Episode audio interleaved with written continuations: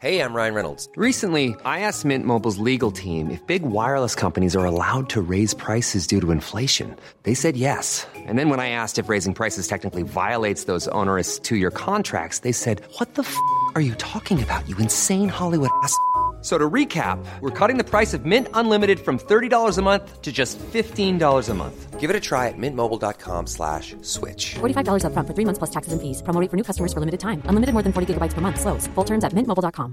There's never been a faster or easier way to start your weight loss journey than with PlushCare. PlushCare accepts most insurance plans and gives you online access to board-certified physicians who can prescribe F D A-approved weight loss medications like Wegovy and Zepbound for those who qualify. Take charge of your health and speak with a board-certified physician about a weight loss plan that's right for you. Get started today at PlushCare.com slash weight loss. That's PlushCare.com slash weight loss. PlushCare.com slash weight loss. Across the U K, online, on D A B, and on your smart speaker. The Independent Republic of Mike Graham on Talk Radio.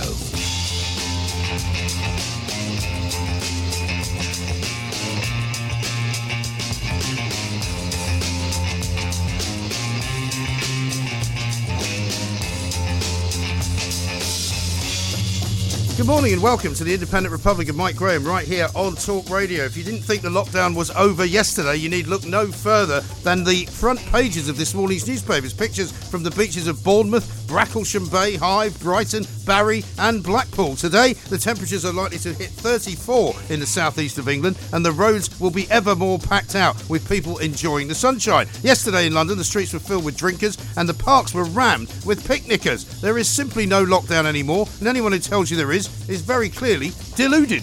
Now, I'm not saying it's a bad thing. I'm saying it's a good thing. But for heaven's sake, why don't we just admit that it's all over?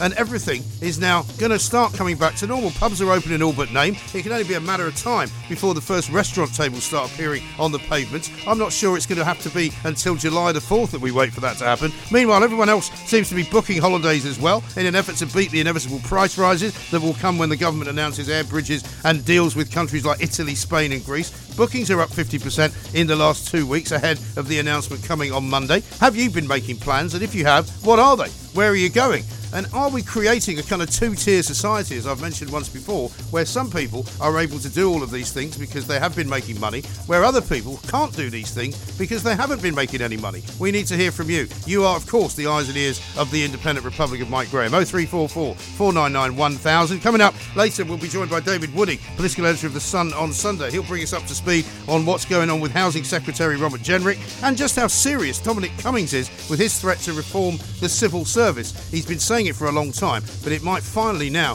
be coming to some kind of fruition. Plus, we'll be finding out exactly what happened in Brixton last night, where fifteen police officers were injured and police cars were smashed up after they tried to break up a street party uh, in that South London housing estate uh, just off the back uh, of the sort of Brixton High Road. Now, you may think that this is yet another example of lawless Britain. I think you'd have to be right. I've seen pictures of, and, and videos of the police being chased, basically, out of the area because they didn't go in hard enough. oh three four four, four nine nine, one thousand. Royal author Charles Rae joins us as well with the latest from Hollywood Central, where Harry and Meghan are now on course to make one million pounds per speech, apparently, uh, because, of course, they've now signed up uh, with the same talent agency uh, as Barack and Michelle Obama. And we've got some more homeschooling for you as well. You're listening to me, Mike Graham, right here on the fastest-growing radio station on the planet. It is, of course, Talk Radio. Mid-morning with Mike Graham. Talk Radio. Now, whatever you were doing yesterday and however you managed to stay cool, uh, you're going to need to do the same thing again today, because it's actually going to be even hotter today than it was yesterday. There's actually a warning in place uh, that you should not go out in the midday sun, literally, uh, mad dogs and Englishmen and all that, because the sun and the U V rays are going to be so strong um, that you could, in fact, Uh, do yourself an injury. So whatever you do, do not go outside at midday. Make sure that you are inside listening to Talk Radio, because we'll still be on. Uh, you'll be able to hear the dulcet tones of all sorts of people coming out through your radio or through your television, indeed, because you might be watching us right now live on YouTube. You might be listening on Alexa. You might be listening in your car. But try your best not to be outside in the sunshine, because it isn't going to be very nice at all. Um, unless you're on a beach, of course, in which case you should probably be lying under a parasol to protect yourself. Now, that's enough information about what to do in this country. What about if if you want to go abroad, because we're seeing stories this morning um, that the number of bookings uh, for foreign holidays have gone up double what they were just two weeks ago. We're going to talk now to Lisa Minnock, uh, travel editor of The Sun, to find out where people are going. Lisa, very good morning to you. Morning. Thanks very much indeed for joining us. Um, this has come as a bit of a surprise, hasn't it? I thought people were kind of um, unsure, really, of whether the quarantines were going to be in place, whether or not certain countries might be uh, wanting to test you on arrival. Who, who are these people making all these uh, holiday bookings? Well, I think what you've got at the moment is you've got people who already had holidays booked. Most people would have maybe booked their, you know, package holiday um, earlier on in the year. You remember the sort of turn of year campaigns were always going to be, you know, huge. Um, so people might have already had a holiday booked and are now looking forward to the fact it's now going to go ahead. Um, but then you've also got people who I think just really feel the need to get away. And, and they've been reassured by the fact that they can see there is definitely movement towards these air bridges rather than the strict quarantine measures, well, or not so strict, it's not really exactly enforceable at the moment, um, but the quarantine measures that we have in place at the moment. Yes, well, that's the thing, isn't it? It's all been a bit sort of woolly, to be honest. I mean, I've not been quite sure. You know, we've been sort of humming and hawing about whether we would go somewhere this year, and we've more or less given up on the possibility of going anywhere foreign, partly because it sounds as though flying is going to be a bit of a chore, and also, secondly, if you are going to be kind of um, possibly quarantined wherever you go because you're coming from the U K, um, it kind of ruins the whole trip, really, doesn't it? Yeah. Well, I mean, I think what you will find definitely is that, you know, the countries where they really rely on our tourists coming along and, you know, spending money in their countries, they are very quickly going to welcome us back. And um, by that, I'm talking about the likes of Portugal and Spain. They're desperate to get the Brits back. Um, and they will welcome us back. Um, we've already had the fact confirmed that Spain has dropped their quarantine. Um, Portugal never had one for Brits. Um, they really do want us back there spending money um, on their shores. Yeah, so what do we find when we get there, Lisa? Because that's also not very clear whether swimming pools are open, whether, I mean, certainly we, we believe that uh, there won't be any more of those kind of uh, uh, all-inclusive type hotels where you've got buffets everywhere. Um, will swimming pools be open uh, in every place you go? Well, I think most of the time you find they will be. I know it's, it's strange that we've decided in the U K that we're not at the point where we can open swimming pools or water parks, but um, they very definitely are open when you go to places like Spain, Italy and France. Um, and I think it just shows that they are just slightly ahead of us in that sense. There is going to be social distancing. That seems to be the one thing that everyone's saying. It's going to be about, you know, hotels will be open, but they won't be at the same capacity they were before. Right. And as you say, the buffet breakfast, the buffet in general, I think is going to be something that isn't going to appear on, in any hotel um, across Europe. It's now going to be, you know, being served specific food directly to your table or having food cooked for you and brought to your rooms. Yes, and that's a very different kind of holiday experience, really. Do you think people are prepared for that? Do you think they've realised that actually uh, the holiday that they are uh, hoping to have this year is going to be very different from the one they had last year? I think we've all had to come to accept it in terms of, you know, we're, we're slowly adjusting to this new normal in terms of, you know, masks, wearing masks um, and, and really sort of changing the way that we look at social distancing. Um, I spoke to TUI this week. They're aiming to start flights on the fifteenth of July back to some of our, their favourite destinations.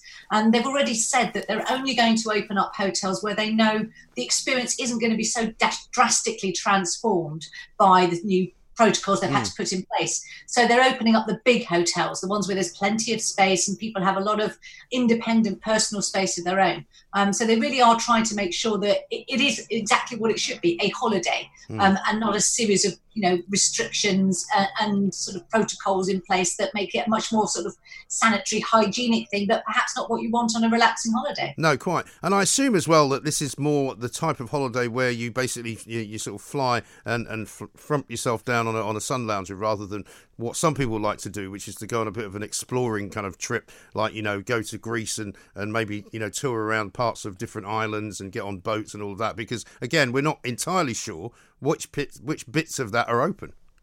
Yeah, I mean, and of course, you've got to bear in mind that at the moment, the government advice is against all but essential travel anywhere in the world. Mm. Um, what we are going to have to see happening before any of us go abroad, um, without invalidating our insurance, and indeed for the actual travel companies to go out there, is we need to have that advice changed. So I can imagine that on Monday, when we've got this review of the um, quarantine measures in place, Um, the air bridges, or the idea of the air bridges, will be discussed then. But at the same time, the Foreign Office will have to then change its advice um, against all but essential travel to those particular destinations. And I think that's the point where we'll actually open up the floodgate, because by then you then have, you know, travel insurance that works. You've got tour operators that are able to legally go to those countries. Um, and that's going to be the other really sort of important bit of information that we need from the government before any holidays can go ahead. Well, that's right. And also it's weird because, I mean, I was on the A two the other day and there's a sign on there that says only essential travel uh, and there's a massive traffic jam, you know, so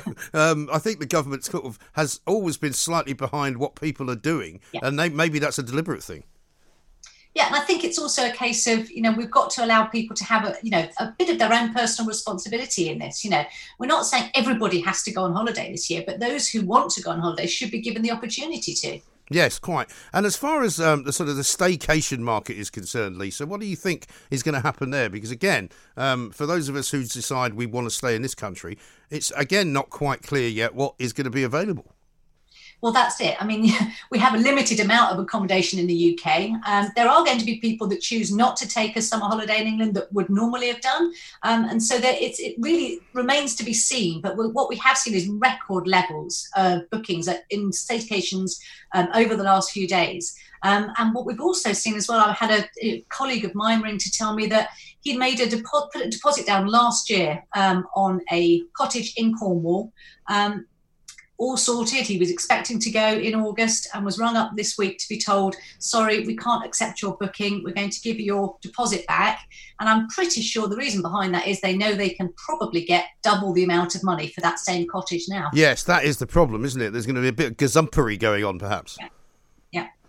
Yeah, very bad. And what about America? Because my, this is a, a, of personal interest to me. I've got a, an elderly mother who lives in Connecticut. Uh, she's ninety-six, and I normally go and see her every year. And I was hoping to go and see her, obviously, around about sort of March, April time this year, which is when I normally go, couldn't go. Um, yesterday, I see that uh, the New York governor has said there's now going to be a quarantine in New York, not only for international travellers, but for anyone coming to New York from outside of, of the state, as it were, and similarly in Connecticut as well.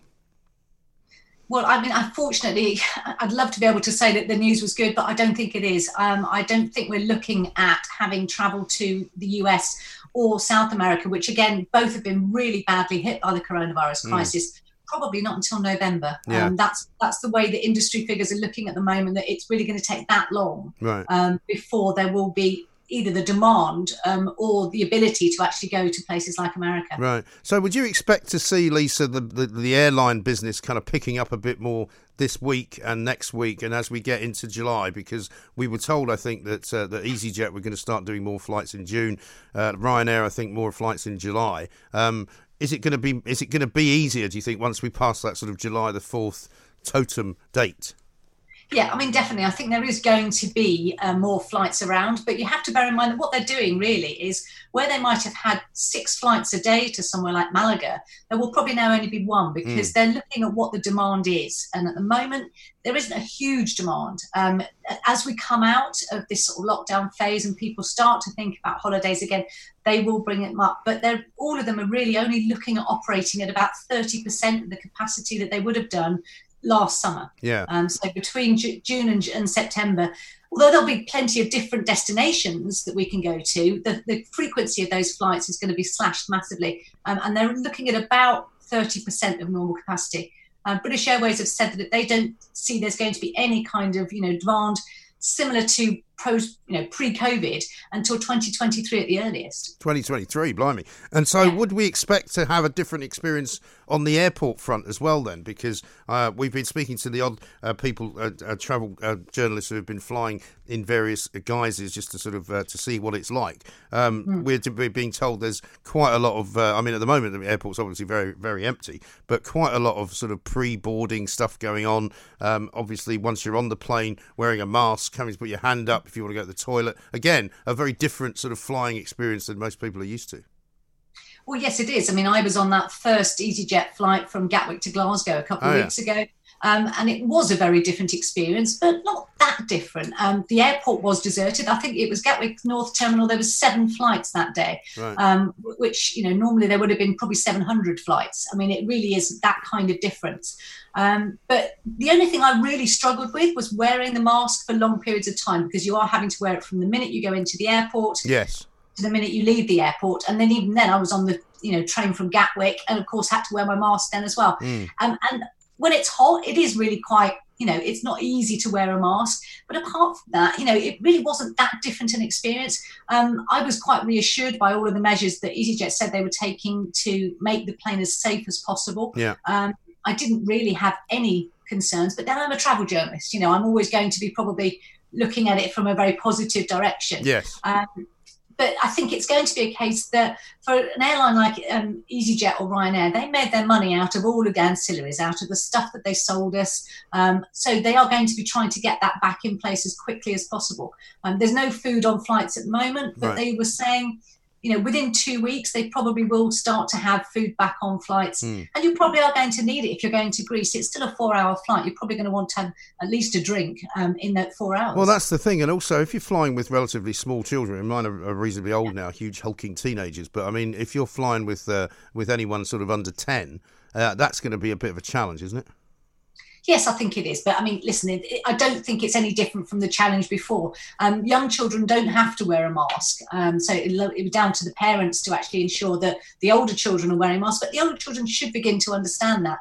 Um, and this is just something that we're going to have to get used to, living with this idea of, you know, making sure that we're taking personal responsibility uh, for protecting ourselves and others. Mm, absolutely right. Well, Lisa, thank you very much indeed. Very helpful information from Lisa Min up there, travel editor of The Sun. Uh, if you have booked, I'd love to know where you've decided to go and what you actually know about what it's going to be like when you get there, because I think part of the problem here uh, is that we're not sure precisely what a holiday in twenty twenty, the summer of twenty twenty, actually looks like.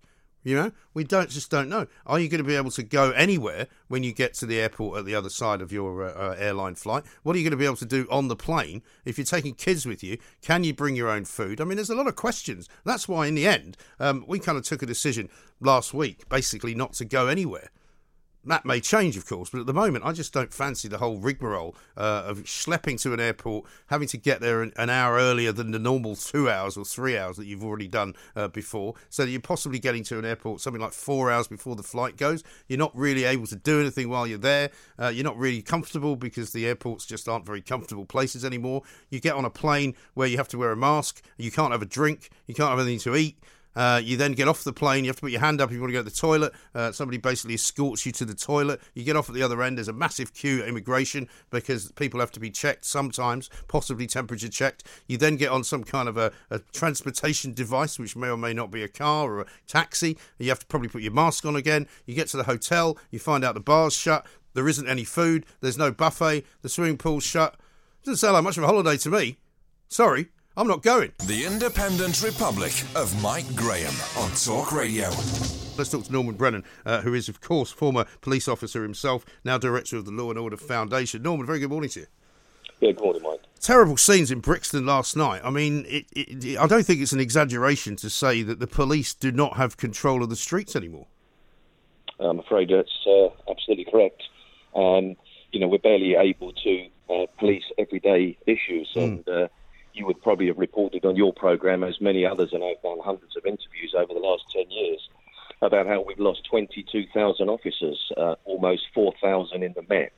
And when you actually count four thousand in the Met, for example, that are lost, just look at how that is depleted, backing up their own colleagues and dealing with any wide-scale public disorders like we're beginning to see on our streets almost daily now. Yes, I mean, we were looking now at the uh, at the video shot from last night of a guy basically smashing up a police car. I'm told there was quite a few police cars smashed up. I mean, I saw that this morning uh, when I woke up, as I do my usual sort of trawl of what's been going on, and I wasn't sure if it was genuine, you know? I had to sort of double take it and go, this is surely not happening, you know, like two, three miles away from where I am right now, sitting high above London Bridge, because it's not very far from here, and uh, and yet... the police appear once again, like they were during those marches earlier on uh, this month, running away. Yes, and it's embarrassing. I mean, you know, I feel for my colleagues nowadays. I mean, when I was in the job for thirty-one years, I cannot recall a single time I ran away from an incident. Right. Uh, a, I knew I'd be getting back up. And B, we had this sort of fearlessness amongst us that um, the criminal element are not allowed to run riot. They're not allowed to rule the streets. That's our job. And we rule the streets on behalf of society to, you know, as I, I've said in the last programme, we're, we're the difference between right and wrong and good and bad. Yeah. But uh, the, the commission I saw this morning, and what she does all the time now, and I can sort of see her political stance, is she plays it all down. Like, for example, there were just a small number of police vehicles damaged. Well, for goodness sake, one bloody police vehicle is too much yeah. to have damaged, because that is one response vehicle that will not be responding to an urgent assistance mm. call.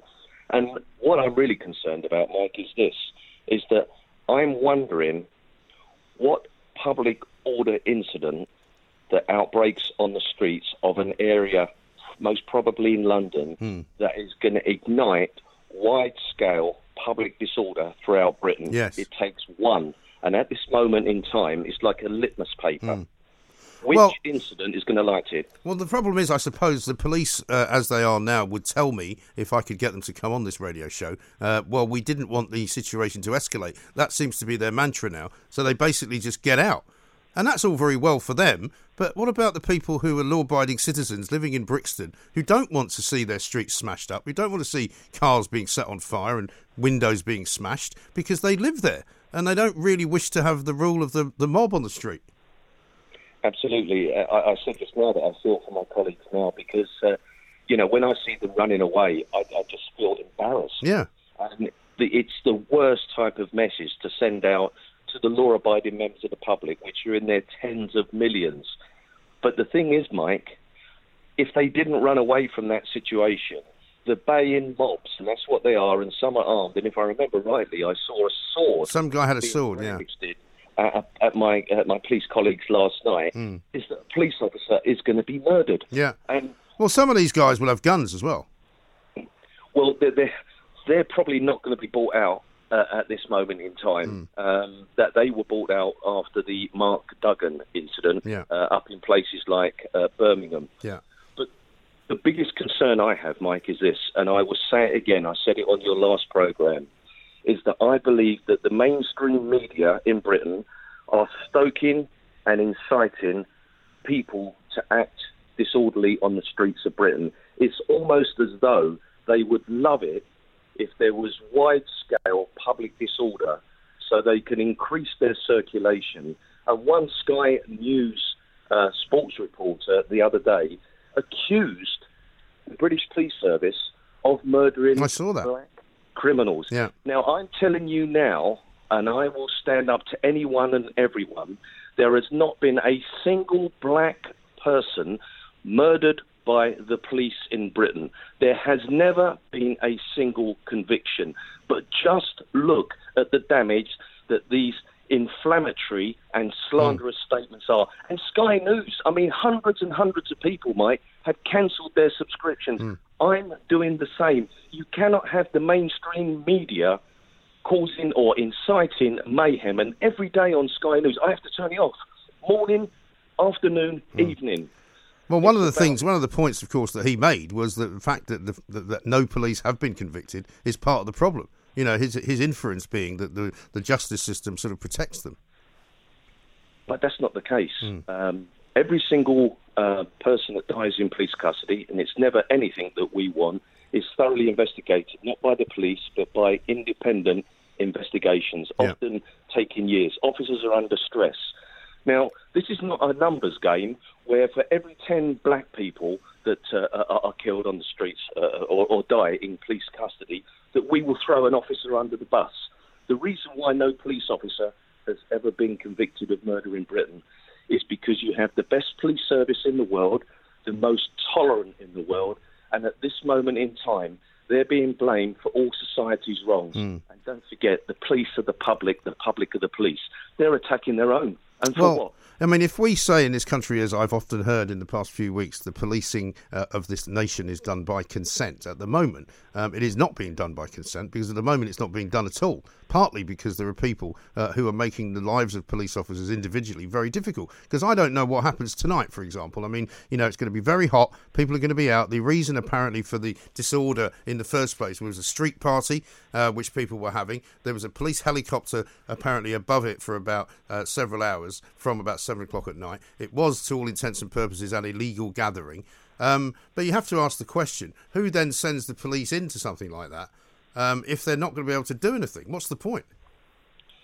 Well, you're caught between a rock and a hard place, the police are. Yeah. I mean, you've got men and women that, um, you know, just want to police their own areas.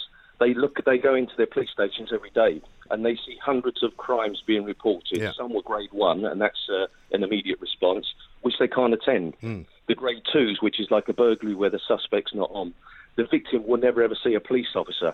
Well, just look at the difference that a police officer turning up, even if no one's nicked, that cares, that takes a statement, mm. that looks at forensics, that updates you on an investigation, that tells you that, don't worry, we have got some D N A, and at any time that matches anybody else, believe you me, we will arrest them. Mm. Well, when the public don't see that, the public get disenfranchised from the police. They lose their confidence in the face, yeah. and their faith.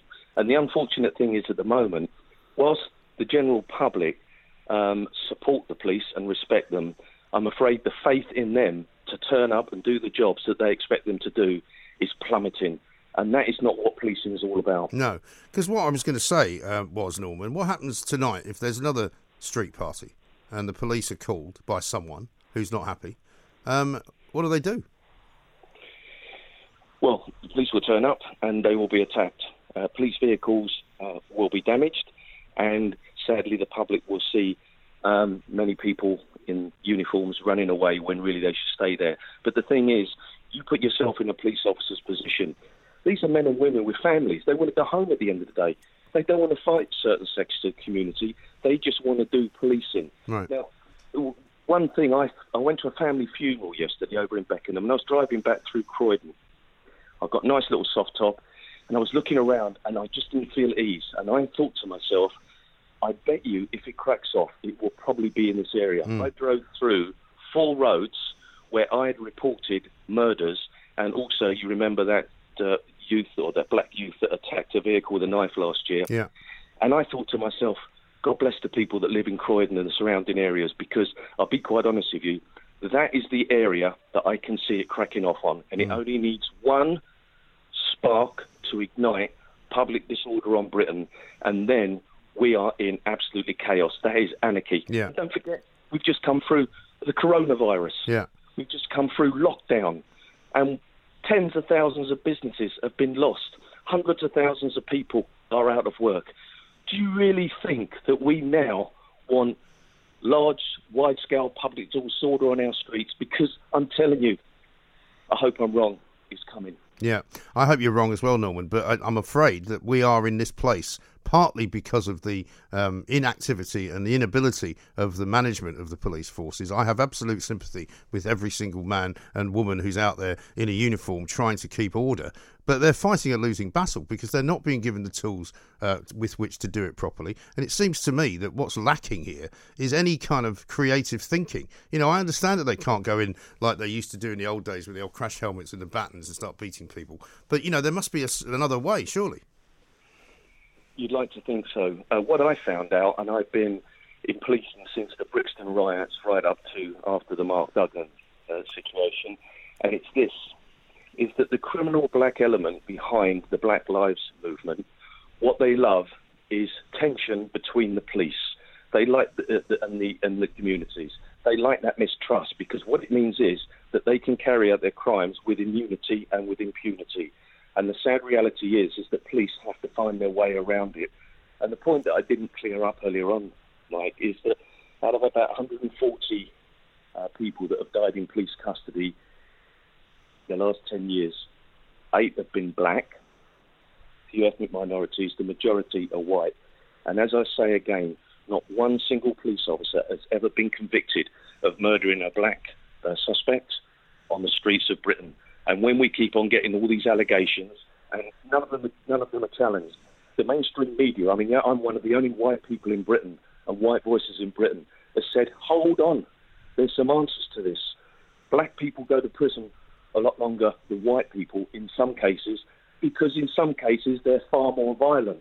People of the black origin are stopped and searched far more than whites, because when a robbery happens, sometimes we will stop fifteen people because they could be a suspect or they could be a witness.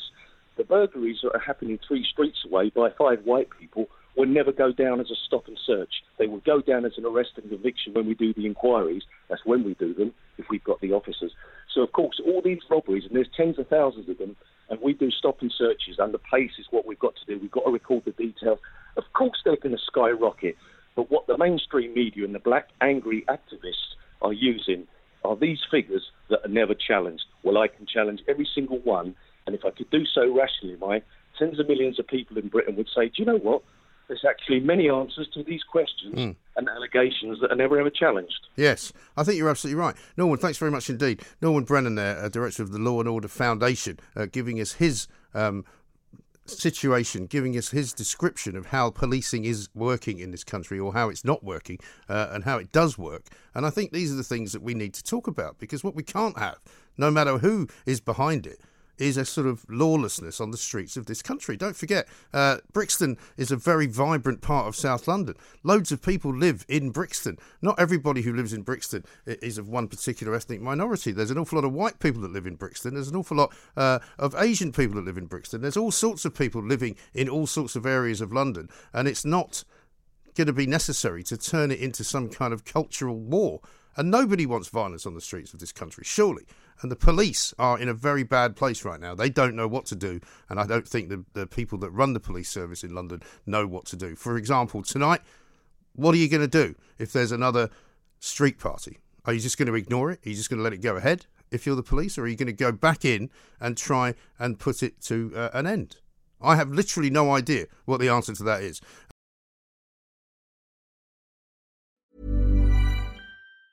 If you thought the only way to get a more defined jawline with natural-looking results was through surgery, think again. Juvederm Volux X C is a non-surgical injectable gel filler that improves moderate to severe loss of jawline definition and can help you achieve natural-looking results with little downtime. Even better, this improved definition lasts up to one year with optimal treatment. No maintenance required. Improve jawline definition for a smooth, sculpted look with Juvederm Volux X C. For important safety information and to find a licensed specialist, visit Juvederm dot com. That's J U V E D E R M dot com. Not for people with severe allergic reactions, allergies to lidocaine, or the proteins used in Juvederm. Common side effects include injection site redness, swelling, pain, tenderness, firmness, lumps, bumps, bruising, discoloration, or itching. There's a risk of unintentional injection into a blood vessel, which can cause vision abnormalities, blindness, stroke, temporary scabs, or scarring. Talk to a licensed specialist to find out if it's right for you. There's never been a faster or easier way to start your weight loss journey than with PlushCare.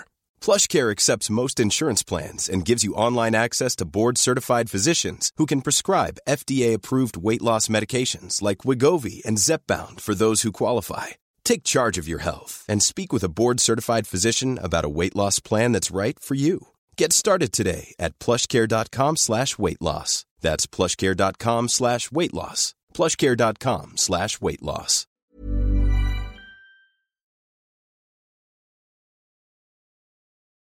Mid-morning with Mike Graham. Talk Radio.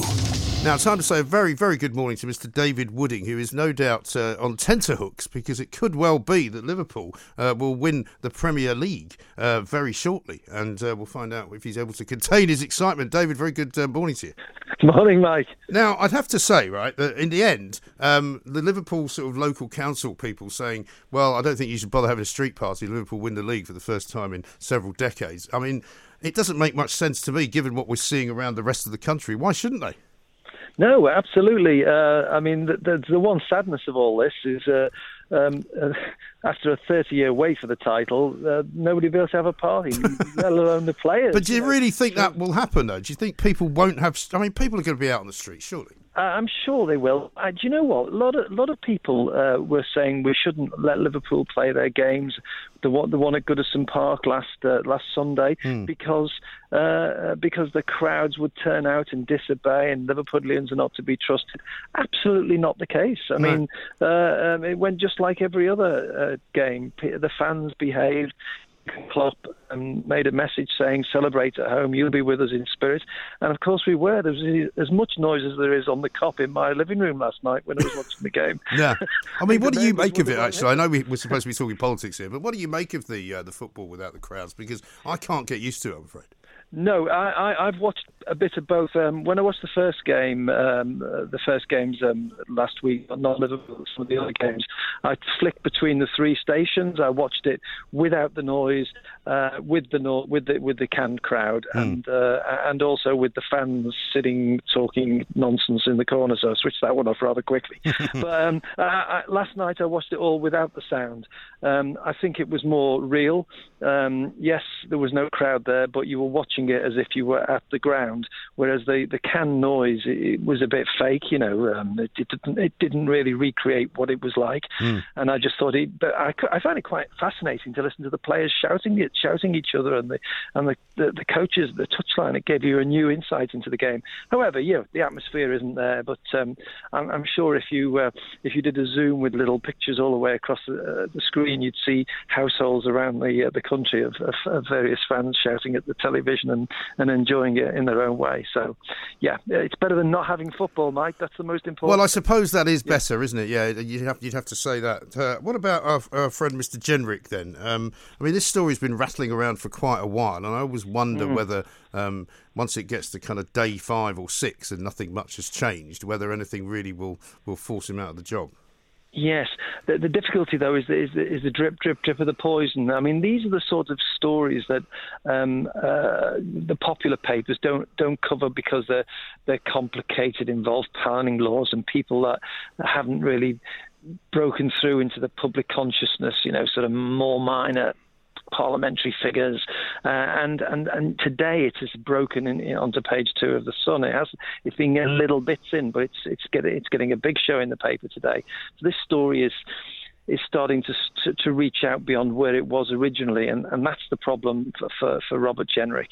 Um, I mean, it's one of those stories where a lot of people might not read the intricate detail of it all, of the planning applications, all a bit dry. Yes. But nevertheless, there's a whiff of something wrong about this, and that's what most people get from it. Yes. So it is damaging for the government from yeah. that point of view. I mean, I, t- I suppose the the, the, the the text messages, although they're not particularly damning, the text messages, where someone um, uh, from, from Richard Desmond to him sort of asking him to make things happen and him saying things like, well, please go through the usual channels. I mean, I don't know Richard Desmond, but I know lots of people who worked for him at quite a high yep. level, as I'm sure you yes, do. Yes, um, I do, yes. And he's a very, uh, shall we say, um, insistent character. He's not some uh, sort of shrinking violet, and when he when he wants something, he won't bot- he won't leave you alone until he gets it.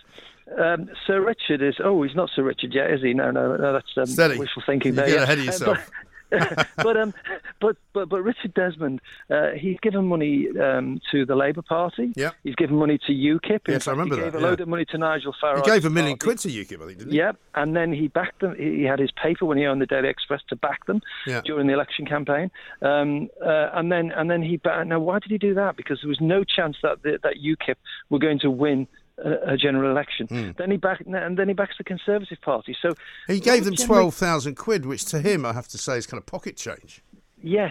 So why is he giving money to the Conservative Party? It's not out of love or loyalty to that party. So that's another thing that you start to to wonder about. Mm. And and if you look at the whole um, uh, the, the the actual timeline of events on this, you know, uh, the, the Tower Hamlets Council, the local authority, uh, over, uh, rejected this proposal in twenty sixteen because they want affordable housing. Mm. These were luxury flats, a one billion development of fifteen hundred luxury homes, one of which Uh, Richard Desmond wanted to live in himself, in his old print works. He wants to move, yes. change his old print works from the old newspaper.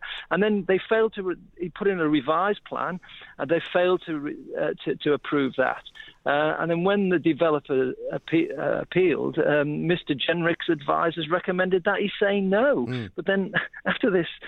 after this um, uh, dinner when he was sitting beside him and was shown a video of the proposed development by Mister Desmond, and then uh, they exchanged text messages, which friendly text messages, which again, there's nothing compellingly... Um, uh, conv- you know, no, nothing which makes you feel there's anything untoward about that. But nevertheless, the whole scenario of him then uh, approving this uh, this development, and uh, just a couple of days before uh, the, the new tax regime came in, which was, it would have cost Mister Desmond an extra forty-five million quid, right. And then he gives twelve grand to the Tory party a few days later. It all adds up to a bit of a bit of a smelly. Yes, sort of, um, it doesn't. Scenario. It doesn't look problem. great, I think, is the problem. No. But I mean, I wonder, yeah. given the way that this government has operated up to now, would it be more kind of prudent, shall we say, if there was a little bit of a reshuffle done in the next couple of weeks, and he suddenly finds mm. himself perhaps out on a limb, rather than, yeah. you know, telling him he has to go. Well, Boris Johnson has come out with that line he used when his most senior aide, Dominic Cummings, ran into a bit of trouble over his trip to Barnard Castle during mm. the, uh, the the early days of the lockdown. He he said, um, the matter is now closed. Yes. And, uh, and I think Boris Johnson is...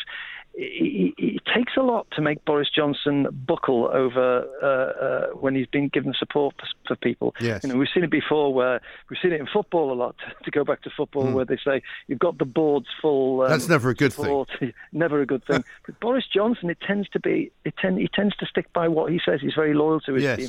So we'll see where this one goes. But... Um, Uh, what else is there to come out? Maybe they're just feeling they've weathered this storm. It's, it all looks bad for a couple of days and it'll all wash away. But clearly, um, Robert Jenrick's been through the mill a little bit the last few days. Well, he has. And what hasn't has surprised me, really, is that Keir Starmer has not particularly gone for him, has he? I mean, he was on uh, Prime Minister's Questions the other day, but I don't, I don't think mm. he raised it. Um, and, uh, you know, there's not a lot of noise coming out of Labour over it. You'd think they'd be going for this in a big way. Yeah, I think Steve Reid did quite well in the Commons yesterday, the uh, the, what, the front bench um, housing spokesman yeah. for the Labour Party. He definitely smelt blood, and he was using all the old phrases about, you know, mates rates for friends of the Tories, yeah, and yeah. cash for honours, cash for favours, one rule for us and one rule for them, all that sort of stuff. Just He's to, obviously forgotten the Blair years, yeah. hasn't he? Yeah. Yes, absolutely, yes. It was ever thus. Yes, indeed, quite right. What about the reshuffle? Is is is the sort of threatened reshuffle on the cards anytime soon? Well, Dominic Cummings has denied that the cabinet reshuffle is being planned, and uh, he's also the the, the the biggest scalp on that reshuffle that, that's been touted, apart from Mister Jenrick, is Gavin Williamson, yeah. the Education Secretary. Yeah, nobody likes him, does he? Who? Jenrick? Well, you know, Williamson. He seems to be an unpopular figure inside the cabinet. Uh, yes. Um, well, I think it was all about the, the way he rose uh, through the ranks. Mm. He was a, he was a rather successful chief whip, um, kept the, the, the troops in line and, and got the voting figures through for Theresa May. And then, of course, he twisted her arm to get into the mm. cabinet as defence secretary. And um, people feel perhaps the um, the, the systems, system and, and practices he used as a whip to, to, to, to keep people in line and to get those votes over, over uh, through in the Commons doesn't really work when it comes to running a department, and you have to right. cut different types of deal and manage big, big, big uh, public spending commitments. Does it, does it also go back, as, as, as I sometimes suspect it does, to the leak uh, when Theresa May was Prime Minister about the whole Huawei thing, which everyone kind of blamed him for, and he had to kind of walk away for a while? That was another one, yes. Uh, that was that was something that did him a lot of harm. Of course, he denied all that. Yeah, he did. But, uh, but that cost him his uh, his job. And and if he goes again, it will be a bit shades of Peter Mandelson here, where when you go down for the second time, there's not much coming back from no, that. No, quite. And the other Dominic Cummings kind of area of interest, of course, is the civil service. He's making more noises about that again, a bit more reform possibly coming. Yes, the phrase he used was, a hard rain is coming. This is a... Um, a phrase used about nuclear winters, and yes. it's been no secret. Well, I assume that he's not quoting yeah. the Bob Dylan song. Yes. Well, you never um, know. No, he could be. He could be. Um, he's he's um, he's talking about um, uh, been talking for some time about reforming the civil service. He, he doesn't like civil servants. In fact, Dominic Cummings does doesn't he like, like anyone? M Ps. He doesn't like M Ps. No. He um, doesn't like journalists. He, Who does he like? He, he, I don't know. I'm not quite sure. Um, he, he can be an engaging character, mm. But he, he, he, he really, if he decides somebody's um, not very good, then it, it takes a lot of convincing to change his mind. And I, I think he believes that the civil servants is too remainery, it's too left-wing, it doesn't do as it's told, it's not elected by the people, and we need to shake it up a little bit. Mm. Now, we've already seen the first um, the first move in his um, uh, his big plan when the um, the Department for International Development uh, w- was merged with the Foreign Office, or, yes. or it will be merged with the Foreign Office. The announcement was made last week, mm. um, and, and now there's a few. We also lost the Foreign Office um, uh, secretary, the permanent secretary in the Foreign Office. Yeah. So people he doesn't like, he's, he's settling scores with, or people who are not playing the game or doing as they're told or resisting change. Now, he's he's seen this twice. Once when he was in the Department for Education and Special Advisor to Michael Gove, uh, where what he described as the blob, the education establishment, who were told what the government wants wants schools and the education people to do with, with, with the kids' lives and futures and teaching practices, and they don't do it. The education establishment all gangs up and, and resists it all. And he believes the same thing goes on inside the civil service. There's this strong, powerful group of people who basically defy what the government mm. does.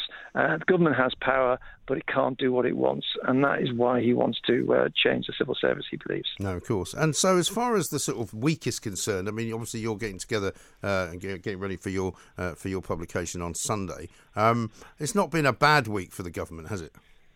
No, um, it, it, there's always going to be. It, it's a bit like um, it's a bit like a, a, a job in journalism, really. You never know when you're having a bad week or a good week, because you, you you get some good stories, but you miss some good stories right. as well. Yeah. And I think the same for government. There's there's always always something bad going along, but but, but we've got they've got through the lifting of the lockdown, and yeah. again, this is like Brexit lockdown. Mm. Um, we, we had people saying, Let's let's um, let's. Uh, this is going on too long. We, we we can't stand this anymore. We want to go to the pub. We want to go on holiday. So Boris Johnson then does it, and then people are shouting, "We're doing this too quickly. Yeah. We're all going to die." Yeah. So uh, there's a big division, like on Brexit, where the vocal the vocal people are the ones who are losing. So when we were locked down, the vocal people were those who wanted to break out, mm. and now we're breaking out. The vocal people who, are those who are, want to stay in their houses longer.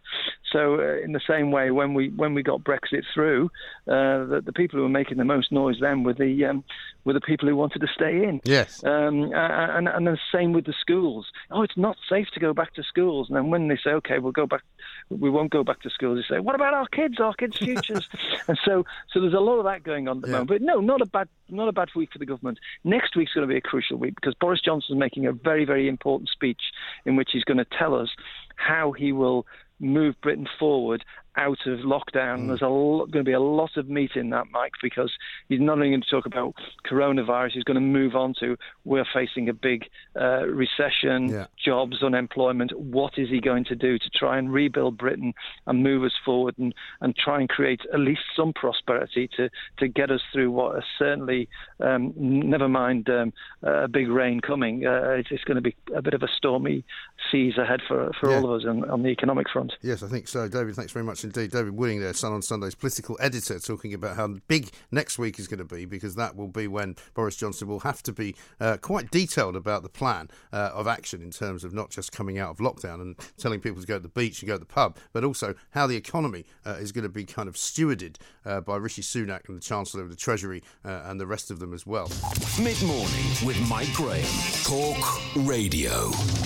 Mister Charles Rae, a very good afternoon to you and welcome. Uh, I'm happy to say I'm keeping you out of the sunshine because you don't want to be out in that today.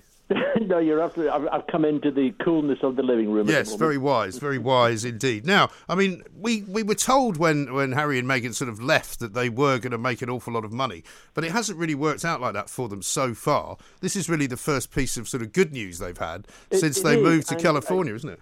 It, it is uh, the very first piece of, of good news. I mean, clearly they're going to have to sing for their supper, because the money that they were getting has, has been cut cut right back. And as you quite rightly said, they've signed up with this, this top agency, uh, and it's supposed to be a million pounds um, a, a speech yep. on, on topics that include right on subjects like racial injustice, gender equality, mental health and the environment. Now, Michael, if I was going to be part of paying them a million pounds, believe you me, I'd want to be hearing stories about what went on inside the palace walls. Well, I mean, I suppose there's precedent for this, isn't there? Because all the old uh, sort of presidents and all the old prime ministers sure. and various other world leaders, I mean, even Theresa May, uh, I believe, gets something like one hundred grand per time if she goes and speaks at an after-dinner function. So I suppose if, you ha- if you're going to pay that kind of money for Theresa May, uh, you'd pay ten times that for uh, for Harry and Meghan. Well, yes. I mean, Harry and Meghan, according to according to the list that The Sun have kindly uh, uh, re- reproduced, uh, they're going to be right up there with, um, you know, Donald Trump, yes. who before his presidency was getting apparently one point two million. Uh, he was one of the top speech earners. And then, of course, you've got Bill Clinton, yes. um, who doesn't men- mention Monica Lew- Lewinsky at all, um, uh, getting six hundred thousand pounds. Yeah. So, yeah, you know, uh, I mean, they're top earners. They've got you've got the royal status, and people will flock to hear what they've got to say. And the subjects that they're going to be talking on are the current subjects of the day. Right. I, I was being a bit flippant about them, but of course, they're very, very important subjects, and whatever they say about them is is important. They have got huge voices uh, on social media, and, you know, quite rightly, the people will want to pay to hear them. Yeah, I mean, we make fun of them, of course, because sure. that's what we do. But, I mean, a lot of people do like them, and a lot of people, even though, despite the fact that many of them have gone off Harry even more now, ever since he decided that uh, he would uh, call for a boycott of Swing Low, Sweet Chariot, um, basically, there's a lot of, there's probably a bigger market in America, in a way, for him, because he's still a member of the royal family. And, I mean, you know, I went to, uh, in Glasgow, funnily enough, a few years back, a Bill Clinton lunch, which was five hundred pounds a head. Not mm. per table, five hundred pounds a head. So if, you, well, if you've got the ability to, to pull that kind of money in, if you're an organisation, then you're going to definitely pay them a, a million quid a time, because you'll still make a profit. Well, when I when I used to go across to America with the royals, I, I mean, I went to functions which were ten thousand dollars a plate right. just to be in the same room as Princess Diana. Right. You know, the, the, the royals are a big, big attraction, and, you know, Diana was doing it for their, for their charity, um, and so the charities that she supported earned an awful lot of money.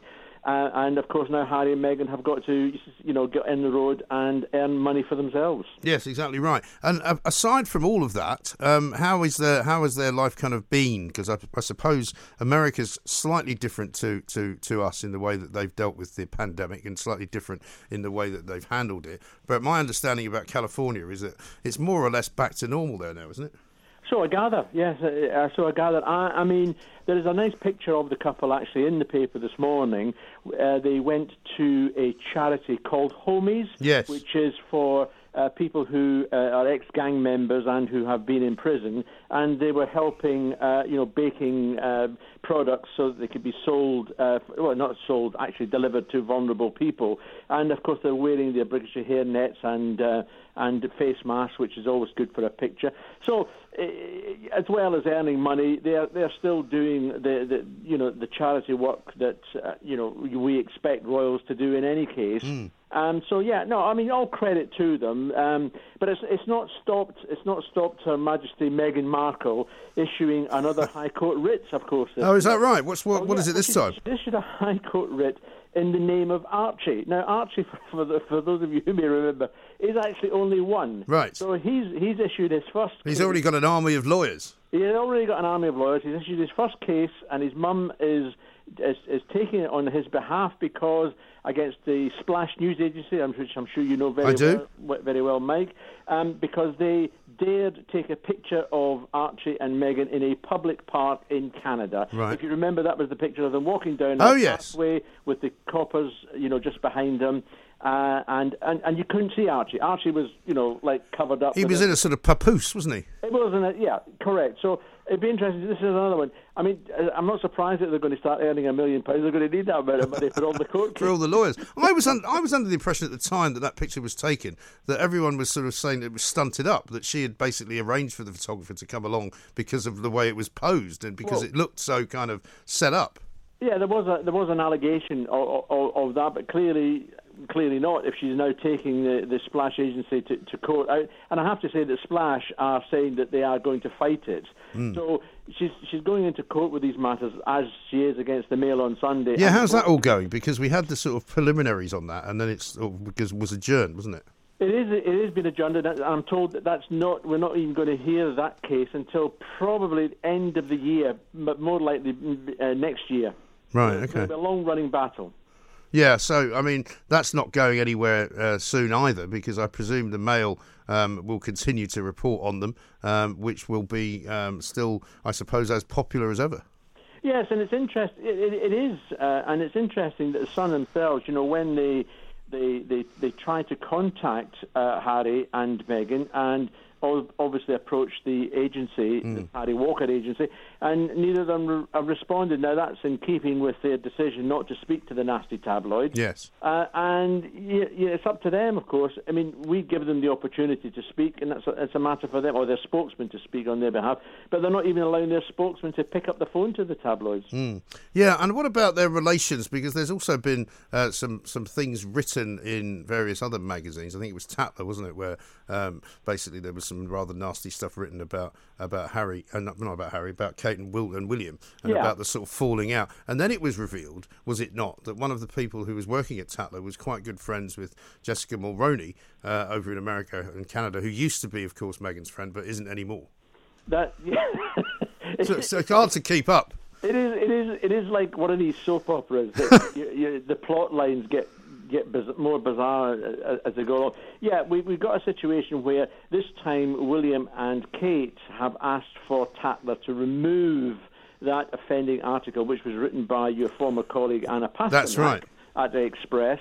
Um, and uh, they want that removed from online. But has it been uh, removed? Probably not, right? No, get stuff. We ain't going to do that. Uh, and so we're going to wait and see if they now go to IPSO, because Tatler is now covered by the Press Complaints uh, oh, yes. Organisation. Mm. Okay. So we'll have to wait and see what happens with it. But so the Royals, there is going to be a, an awful lot of um, legal action and complaint action going on in, in the very near future. No, right. And as the lockdown sort of eases, and I think I asked you this last time you were on, will we will we see the Queen out and about somewhere, do you think?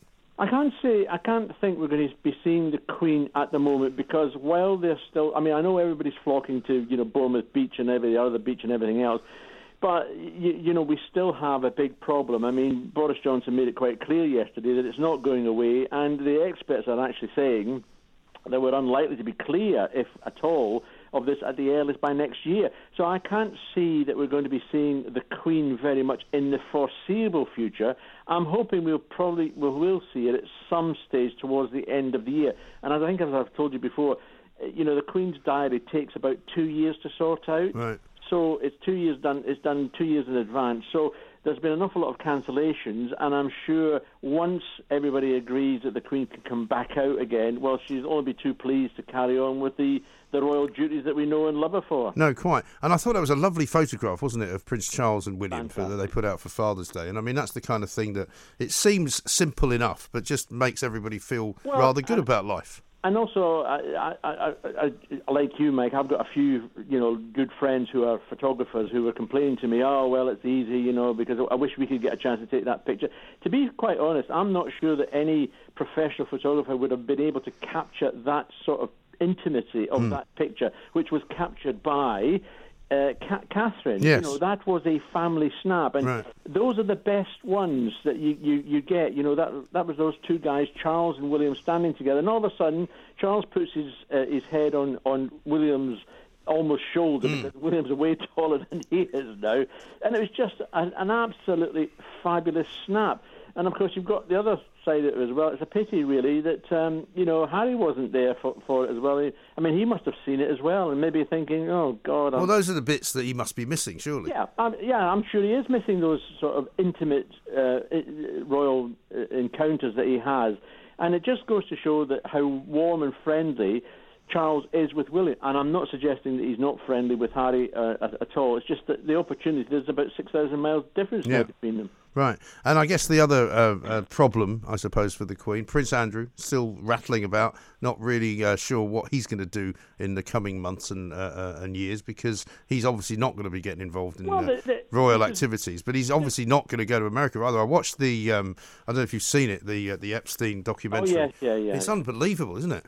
It is unbelievable, and you've, there's um, news that today, I think I saw it actually a couple of days ago as well, where the top prosecutor who uh, was, was after Andrew has actually been sacked. He's been sacked by Trump, yeah. By by Trump. It's alleged he's been sacked by Trump mm. or one of his aides. Well, it's apparently now he was also doing quite a lot of investigations into Trump. Yes, Oh yeah, I mean, I'm sure that's one. Of the, that was the main reason why he was getting, why, why he got, they got rid of him. But of course, again, that smacks of another, you know, scene-stealing soap opera style thing. That the man who is leading the investigation has now been axed, yeah. and it gives you the impression that there's there's been some sort of collusion mm. behind the scenes with, with, with, with Trump, which would, would be hard to believe. Well, certainly we've seen already Epstein's uh, influence when he was alive on the on the prosecutions that were going on in Florida, and how he well, just managed to get them kind of swept under the carpet altogether. That programme staggered me. I know. When when you, when you think that when Epstein was jailed, um, he and he went, he went to so-called prison, he was allowed out yeah. six days a week for twelve hours a day. I know. And he continued in his office and, and uh, continued allegedly grooming yeah. and having sexual relations with underage girls. Well, exactly right. And I mean, what it what it said to me as well, though, Charles, was, um, you know, if you're Prince Andrew, how is it possible that you hang about with this guy and you yeah. don't know what he's up to?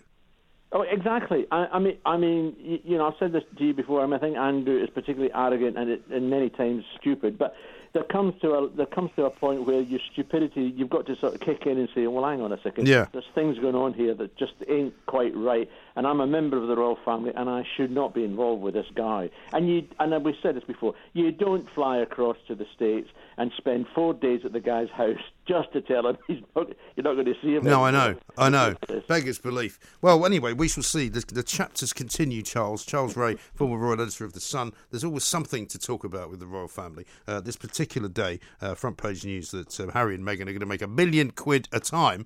Uh, but looking at the list of other people who make uh, similar amounts of money for their after-dinner speaking, Tony Blair, two hundred fifty thousand. Uh, we got Rudy Giuliani, two hundred seventeen thousand. Al Gore, one hundred twenty thousand. Lance Armstrong, uh, the former cyclist, eighty thousand. Richard Branson supposedly gets eighty thousand quid per time as well. You know, there's definitely some money to be made here. I think we should start getting ourselves over to Barack Obama's agent right now uh, and see if we can uh, rustle up some money for the Christmas uh, party. The Independent Republic of Mike Graham on Talk Radio. Now, um, much as I say that uh, it's an extremely hot day out there and you have been warned not to go out in the midday sun, uh, which is currently going on because it's about thirty-four degrees in London uh, and the U V factor apparently is really, really quite dangerous. So stay indoors um, and have a drink, possibly. Uh, we're going to talk now to Alwyn Gwilt, uh, who is, of course, a Balvenie brand ambassador, also known as Miss Whiskey. Alwyn, a very good uh, afternoon to you. Welcome. Hello, Mike. Thank you very much for joining us. Miss Whiskey is quite a, a sobriquet to live up to. It is indeed. I set the bar high when I uh, when I created that uh, name for myself a number of years ago. Now, I detect that you don't have a Scottish accent, so so tell us about your interest in, in Scotch whiskey and how, how you got there. Yeah, absolutely. You are correct. I am Canadian, so I grew up in Canada, um, but my dad's English, so uh, after university I ended up moving back to the U K, fell in love totally with this country. I've been here since two thousand seven. Right. Um, and uh, it was it was when I kind of moved back here that I discovered Scotch whiskey, was absolutely blown away by the incredible uh, stories and history and everything that goes along to it, and started visiting distilleries, and, and the rest is uh, is history, as they say. Yes, and an awful lot of what's interesting about Scotch is that it comes from different regions of the country, and therefore it has a slightly different sort of tinge and flavour wherever you go.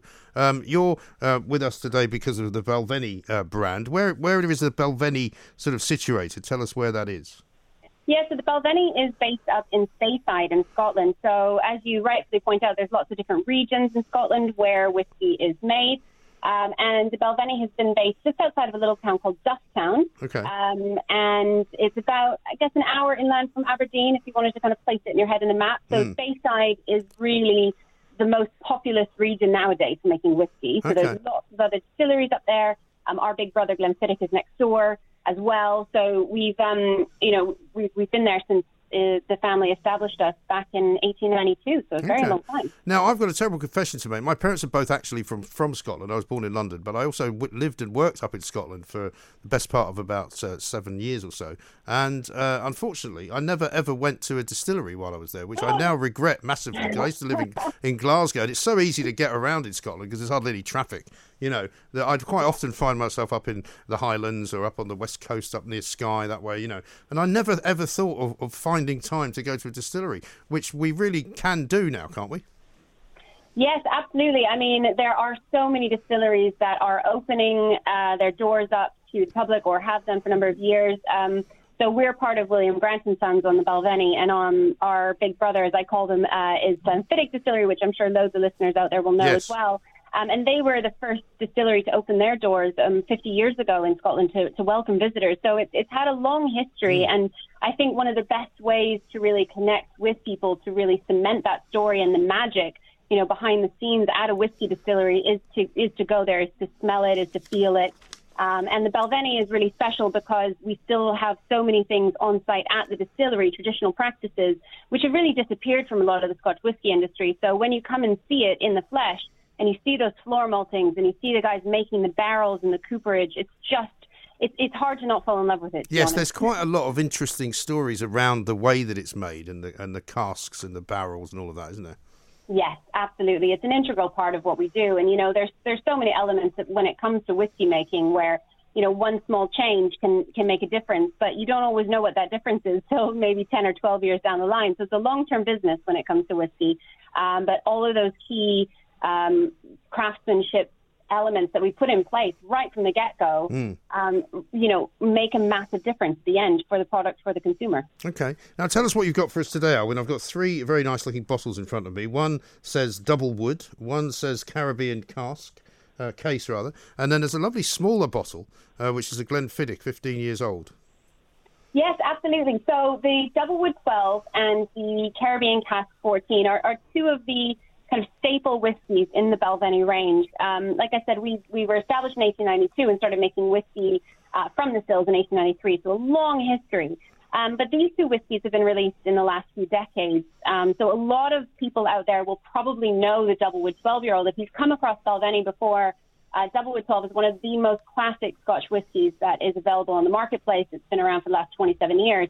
Um, and it's just really comforting. It's it's matured in American oak and then finished for nine months in a European oak sherry cask, which gives it this beautiful richness, uh, fruitiness. Uh, just it, it's so easygoing. A lot of people say that the Doublewood twelve-year-old is one of the first whiskies that got them into drinking whiskey. So it is a pivotal whiskey when it comes to Scotch whiskey. Um, and the Caribbean cask, on the other hand, is our bit of, uh, you know, it's a bit of a, the fun cousin, I like to call it. So, yes. you know, obviously made with the same distillery on the same stills, also matured in beautiful American oak casks.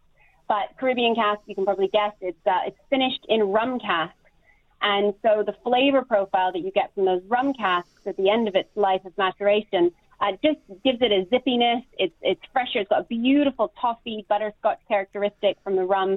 Uh, so the two kind of are, are wonderful whiskeys to have side by side in a collection because they just showcase how you can utilize different types of casks to end up with a really different um, aroma profile on that on that whiskey. Yes. The Caribbean cask, definitely your fun summer whiskey. This is my this is my whiskey for a hot summer day. Yes, you know, if I, if I, yes, because it's not something you would necessarily associate with, with drinking in, in a hot uh, atmosphere. But then, of course, you can also make cocktails with it as well, can't you, if you wish? But I'm I, while you were talking there, I just was opening the double wood, um, and I'm just giving it a little nose at the moment. It smells really nice, and uh, I'm going to take a little taste of it just to see how it is. Absolutely, go go ahead, have a have a sip. Um, this whiskey, mm. you know, it's, um, nice. It's got a lovely sweetness, a lovely, a lovely honey character. It really does, yeah. It's very sweet, isn't it? Yeah, absolutely. So it's a great one for people who are uh, just coming into whiskey as well. I think Scotch whiskey can sometimes seem a bit scary to a lot of people. Yeah, um, it's and bit, no, it's just is... the Scots that are a bit scary, actually.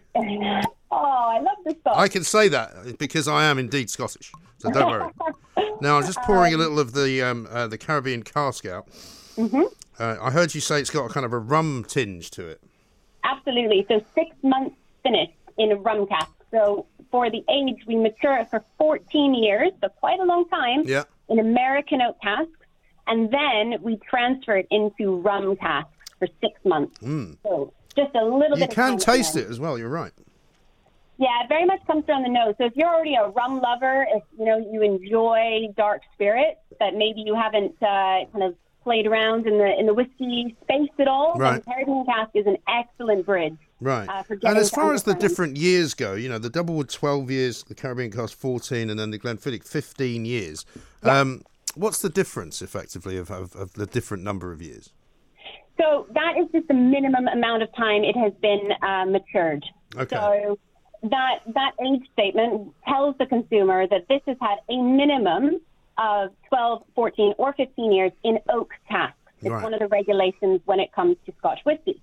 So that's the minimum. We can age it for longer, but as soon as we put even a teaspoonful of whiskey that is fourteen years um, into a batch, and that's the minimum it it, it is. Um, yes. Anything else to put in there is, is just extra. And the reason I'm asking is because the fifteen-year-old Glenfiddich means that it's perhaps bottled back in two thousand five, um, which coincides rather nicely with me getting sacked from the Scottish Daily Mirror, where I was the editor. yeah, so it would have, it would have, uh, yeah, would, the the whiskey in there would have gone into a cask back in, in two thousand five, maybe two thousand four, because obviously, you know, by the time it goes through the bottling process and everything, Glenfiddich fifteen. So, um, like I said, Glenfiddich is our, our big brother. The William Grant and Sons family established Glenfiddich first, and then built Balvenie five years later. So we're right next door to each other. Yes. Glenfiddich um, is an absolutely gorgeous historical distillery, and the fifteen is my personal favorite from the Glenfiddich range.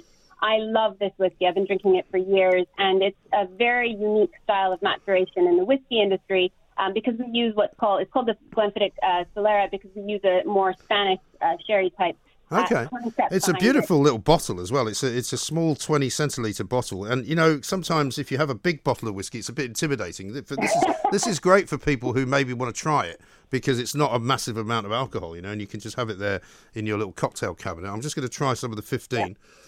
Fantastic. So mm. you're going to get a beautiful combination here of the mm. American. Oh, that's lovely. I think that's my favorite. Yeah, so it's nice It's nice to have that combination. And, and I think one of the great things about whiskey tastings is having whiskey side by side, because depending on what time of day it is, where you are, who you're with, you know, your favorites might change uh, dependent on the situation, right? Yes. So you might come back and go, actually, today I'm more in a mood for this style. And the wonderful thing about Scotch whiskey is, you know, it is one category, but it has a plethora of options within it. So I think the consumer is really spoiled for choice and value when it comes to Scotch whiskey. Yes. Well, listen, it's been a lovely uh, lesson uh, indeed in, in whiskey, and I thought I knew a fair amount about it before I spoke to you, Alwyn, but uh, but brilliant. Thank you very much indeed for, uh, uh, for, for doing all this for us. Talk Radio across the U K, online, on D A B and on your smart speaker. The Independent Republic of Mike Graham on Talk Radio. If you enjoyed that, be sure to catch the whole show ten to one, Monday to Friday, on Talk Radio via D A B, online, or via the Talk Radio app. And if you have an opinion on the stories we cover, we'd love to hear from you. Call us on oh three four four, four nine nine, one thousand or tweet at Talk Radio during the show to have your say. Mid-morning with Mike Graham. Talk Radio. When you make decisions for your company, you look for the no-brainers. If you have a lot of mailing to do, Stamps dot com is the ultimate no-brainer. Use the Stamps dot com mobile app to mail everything you need to keep your business running, with up to eighty-nine percent off U S P S and U P S. Make the same no-brainer decision as over one million other businesses with Stamps dot com. Use code PROGRAM for a special offer. That's Stamps dot com, code PROGRAM.